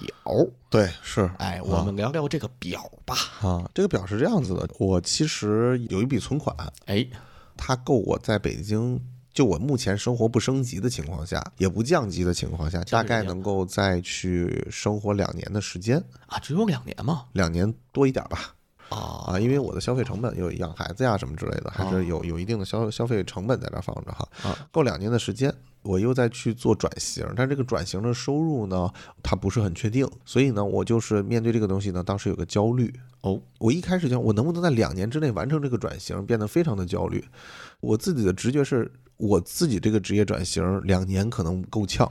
你给转几年呢？我再再转几年，但是我又不想逼自己逼得那么狠，那怎么办呢？于是我就把我的存款啊，用了一张表格，左边是存款，把我的职业收入的一个比例方面，比如说每年增长百分之十，啊二十啊这样一个比例拉了一下，然后呢，我又把我做就转型教练的收入。放进去，那转型教练的话，每个小时积累数，这个小时积累到多少值多少钱，就是刚才我们说的那个身价，啊、对对对，那身价的增长又拉了一个列出来，你给自己作为一个预计，每年能多少个小时？对对，这样我每年做教练的收入啊，一个十年的一个增长也能算出来了。同时呢，我的支出我又拉了一个支出，这个支出呢，我的比例也拉出来了之后，这样的话呢，就是我的总存款加上我的总收入减去支出，就是我的盈余嘛，拉了一个算的一个表。算完这个表之后呢，我会发现到今天是二零二三年，对，到二零二七年刚好是。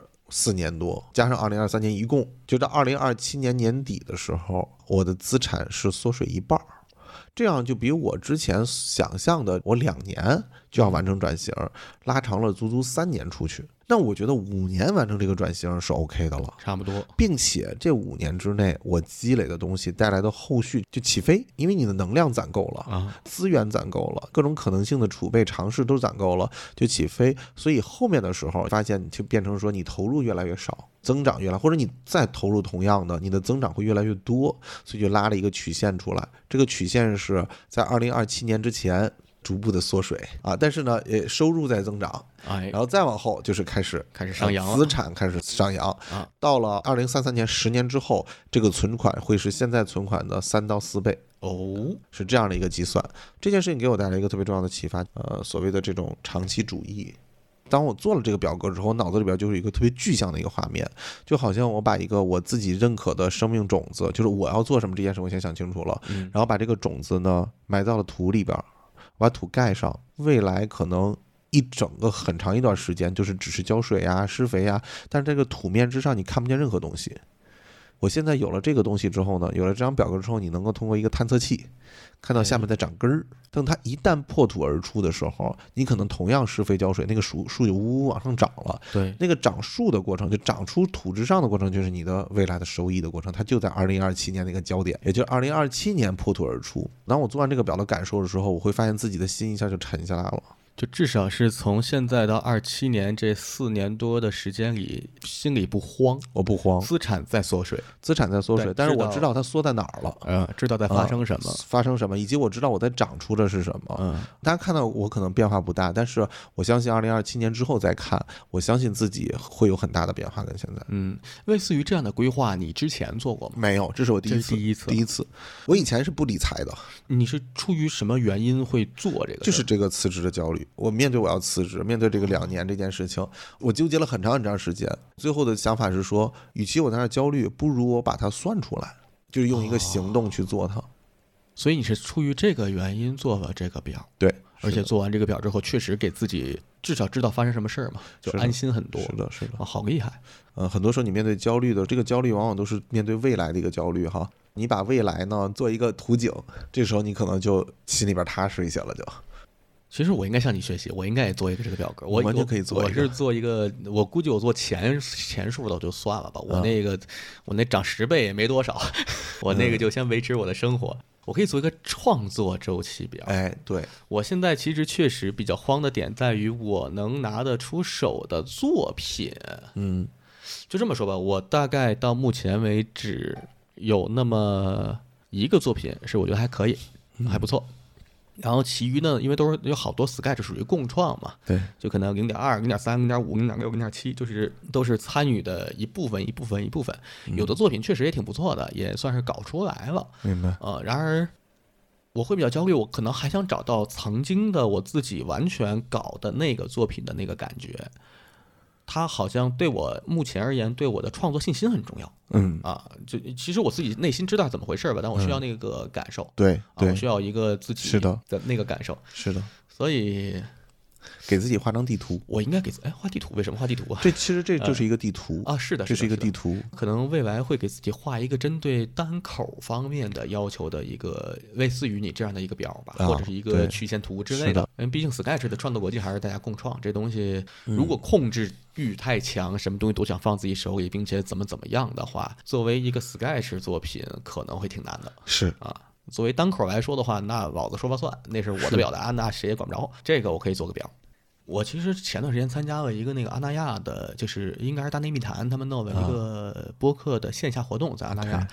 然后那期聊了几个话题，还挺有意思啊。但是但是有几个话题确实他那个录音设备不太行，就全都全都就没了。嗯，聊了一期中年，哎，他叫怎么说？他叫那个中年危机和中年叛逆。啊，啊，我觉得中年叛逆这个事儿还挺有意思，而且还聊了一期话题是我我自己的话题是，好像三十岁之后，然后自由职业者如何平衡什么工作生活，呃，其实有点像同一个话题，因为咱们两个是在即兴上认识，即兴本身就是一个很自由的事儿，就是是人性面面对人性的一个事儿，我们在舞台上去放大，在聚光灯下面放大自己的人性，我操那是上舞台演自己，完了呢，再到现在的咱们的职业规划。啊，你是一个有计划的职业规划，我可能是更脑子一热啊，我比你更年轻，我脑子一热我就不干了。本能的，哎，你点反应没有？我点出我跟那，还有一些呃长者的风范。那不是我要淡定一下。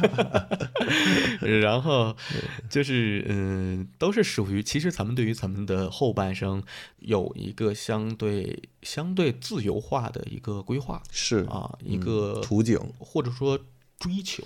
对，因为我更受不了那种管制，我 更不喜欢系统性，我更不喜欢按部就班的那种人事实现这个过程的什么什么之类的，没必要。我觉得嗯其实就是放到自由上，你觉得你觉得你现在自由吗？没有，当然没有，有债务，有各种各样的东西，包括，但我自己在尝试找到的那个，因为我自己在学教练，刚上完那个叫做自觉选择，嗯就自觉选择，就是说你有意识的去为自己做选择。嗯这个课呢分成三个课啊，一个叫做自我实现、嗯自觉选择跟活在当下嘛。自我实现更多的是看到自己更多，自己被自己内心是强大的；活在当下是看见自己是怎么来，自己内心的特别深有根的。嗯呃，自觉选择是宽的，就是我其实是有无限可能性的。当你有选择很多的时候，你的自由感就出现了。人为什么觉得不自由？是因为我觉得我没有选择，哦，我只能这样，所以人就是自由。所以很多人他自我奴隶，就是你把所有外边的限制限制条件都拆了，他依然愿意做一个这样的人。为什么呢？是因为他自把自己给约束住了嘛。自觉选择这期课的英文特别有意思，哎，叫 balance 平衡。我现在越来越理解，自由不是一种没有限制的一种东西，也不是约束自己的东西，而是你是不是找到了一种平衡？就像是一个人，他真的是一个高手哈，走钢丝的高手，他在钢索上面，你感觉到他是自由，他怎么都行，但实际上他找到了那个平衡，有点像我们做即兴，你在即兴舞台上，你感觉这些人怎么这么自由啊？是因为他找到了那个平衡。你跟这个世界怎么相处，你跟当下怎么去相处的那个东西的平衡，一旦找到之后，你的自由就出现了。所以我现在在找这个东西，balance 这个平衡。我能理解。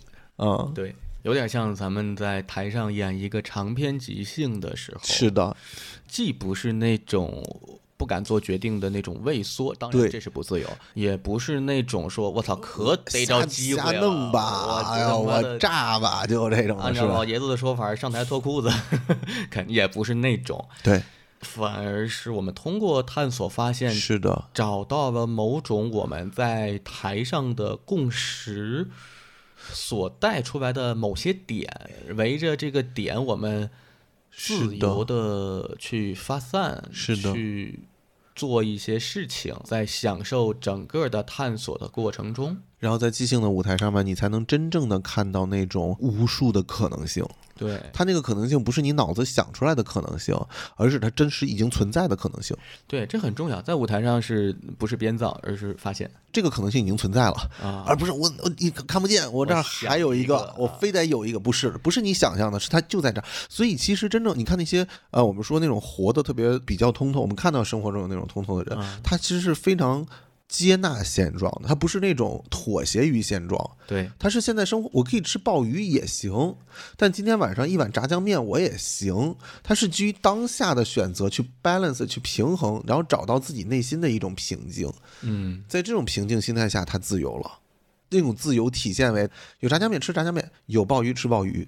就我觉得这个是自由，这是一个程度上的自由，它也有比如说持有两种相反观点啊，对和平衡。对，是的，我既可以这种，也可以那种视角就是两种不同的视角的平衡，甚至多种嗯视角，各种。多种视角的平衡。实际上，在某种程度上来说，也是更理解这个社会或者世界，或者就看你能囊括多大的范围了。是的，对，没错。挺有意思。哎，我其实之前聊过一个，就是呃，就可能有点跑题，嗯就是聊过，因为他们就别的人啊，包括我在录博客的时候，包括有时候我跟二胖聊天二胖说我这个有时候过于宏观，呃 宏观男，我承认。我不知道跟早年我爱看科幻小说有没有关系啊就是多了一些莫名其妙的宇宙视角，就真的是这超宏观。嗯，我记得有一次探讨说，到底什么是有意义的工作？对，然后呢，嗯可能有些人是通过情感出发，觉得是人与人的连接是什么的。呃然而我那天思考就没用多长时间，就很短的时间，我说，哎，那会不会物理学是唯一有意义的？就是所谓我们的喜剧，也是人类为了，呃就是人类创造出了烦恼，所以创造出了喜剧。它是一个副产品，附加的附。对嗯我们人类社会有很多副产品，而实际上那个本源当然也不好说，这就是一个瞎想。哎，你跟那个老师，那个说找到有意义的工作，老师说说答案有了，物理学。其实我们都在物理学里边儿，哎，对吧？嗯我可太想，如果我曾经幻想过，哎哎，对，这延伸，咱们最后聊两句吧。其实今儿聊差不多了，咱们最后对。对可以如果说给你一个让你重新一切从头来过，嗯，呃，你最想干什么工作？我最想干什么工作嘛我觉得现现我觉得现在这个就挺好的呀。呃，就假如啊，现在你突然回到六岁了，跟那个重启人生似的，你重新活一遍，你会直接从很一直往这个方向发展？我是实际上我客观的说，我嗯我人生中所经历的所有的职业，嗯，都是我不讨厌的职业，都是我觉得做起来是有意义的职业。就是你带着现在的记忆可以回去重新选择的话呢？我可能觉得这些事儿我都还是愿意再做一遍儿的，就都挺有意思。比如说我会做设计，嗯我很喜欢设计。你们看他写了吗？包豪斯的设计，为人为神 emission，对吧？啊就是我觉得设计这个东西很吸引我。广告这件事情本身创一个好的创意的 idea，刚才说那种叫做共情的东西啊，或者是普遍性的洞察呀，这个东西也是我感兴趣的东西。嗯包括我现在做的教练跟即兴相关的东西，我觉得我都是，我觉得只要跟人相关的东西，跟人的内在相关的东西，哈，去看清楚人到底是怎么回事儿嗯啊，这件事情都是我感兴趣的东西。当然，我可能会。增加一些东西吧，比如说，我可能想去，如果有机会的话，我去嗯拍个电影儿哎，啊，我很喜欢要留下一个影视作品故事。你记得咱俩当时不是看那个荒蛮故事，啊，对，我就很喜欢这种东西，我想把它拍出来，对吧？包括你们之之前整那个 Sketch 里边有很多那种小本子，拍成一小短片儿就很好。我觉得不需要拍大电影儿啊，啊，但是它是一个有，哎，就是一个非常，这是非常有意思的视角的一个小短片儿，我觉得都很好。我很想留下这样的一些作品出来啊。我其实是俩极端，啊就是我一方面就是完全与人契合，但是我选的还是喜喜剧演员这一套道。呃呃，呃，不管就其实就是现在我干的事儿，喜剧编剧、呃脱口秀和即兴，就这三个事儿，可能我就不走弯路，嗯一出来我就上这套，干这事儿，上这套甚至有条件十几岁就开始搞，因为毕竟带着现在的记忆呢，嗯，这是第一点。因为我可能喜欢与人打共鸣的东西，还是最终形成喜剧，嗯因为我会有一种所谓的意义感或者使命感吧，就是让自己的。至少我所做的事情让我的同类变得很放松、很轻松，是一方面。嗯，然后我的这种感受、这种意义感给我的反馈让我很爽，是另一方面。这两个我都特别享受，这是一是事儿。还有一个事儿呢，就是我就完全不顾及所谓同类人跟人的感受，去从头到尾当一个彻彻底底的物理学家。啊，明白，就是就是那种就是就就是宇宙大道至理的那种，就是我寻求真理。我其实有一颗寻求真理的心和对未知的好奇，而且那个好奇嗯呃很强烈嗯啊。嗯然而现我我不知道这是我我觉得我是真的强烈，但也有可能这种强烈感是因为来自于我的经历，因为我没怎么好好上过学，所以带有一些人生遗憾之类的，它反而引发了那种就是我特别想要去那个方向。嗯我是这两种。嗯，那你回头写一个物理学的段子吧。我倒写过一个物理学家的段子，呃，就就还挺，我估计看回头写出来吧，一个脏的，挺脏的本儿。啊物理学家用各种物理术语，然后调情、啊，这不错呀，这个很好呀。波函数坍塌、黑洞，这你能理解？就是一男一女两个物理学家调情，拿着酒杯在那说一些词汇，但全是那些脏东西。嗯，可以。呃，然后可能是定在什么诺贝尔奖的我觉得我觉得前可能前夜。我觉得这种说说谐音梗可能才是你最喜欢的事儿呃，不是谐音梗，不是谐音梗，是那那种未必，啊。对，或者是呃一本，就或者说就是说的全都没有任何的，呃说的内容都是正经内容，嗯，但是演员的状态明白，是个调情的状态。明白，啊，就明白，就就就话不话跟话那个说的话跟画面是两回事儿，一。个反差。哎呀，这本子赶快出来。行，那今天好。我们聊的特别的开心，算我算是从头到尾了解到你这个事儿，其实就是签错个字儿啊，对呀，很简单，没有那么曲曲折折。没有签错一个字儿。我靠，我当时还想说，你欠个八千万，你拿这那首先你给借了八千万呀，你拿八千万干啥了？是啊，我还说我操，我真借了八千万啊。到手，啊，你不会在这儿看见我的，我操，我琢磨他妈我肯定出国了，押借八千万，押还这逼样，不太对呀。是不是？哎，没没没，我这为了效果故意这么说。我知道，哎，所以我当时第一就我想你怎么给糟践了吧这钱，真的哐哐钱。对，行，嗯，嗯，感谢收听本期一坛酒，然后我尽量我尽量更新吧。嗯，行，我等着你更新吧。行，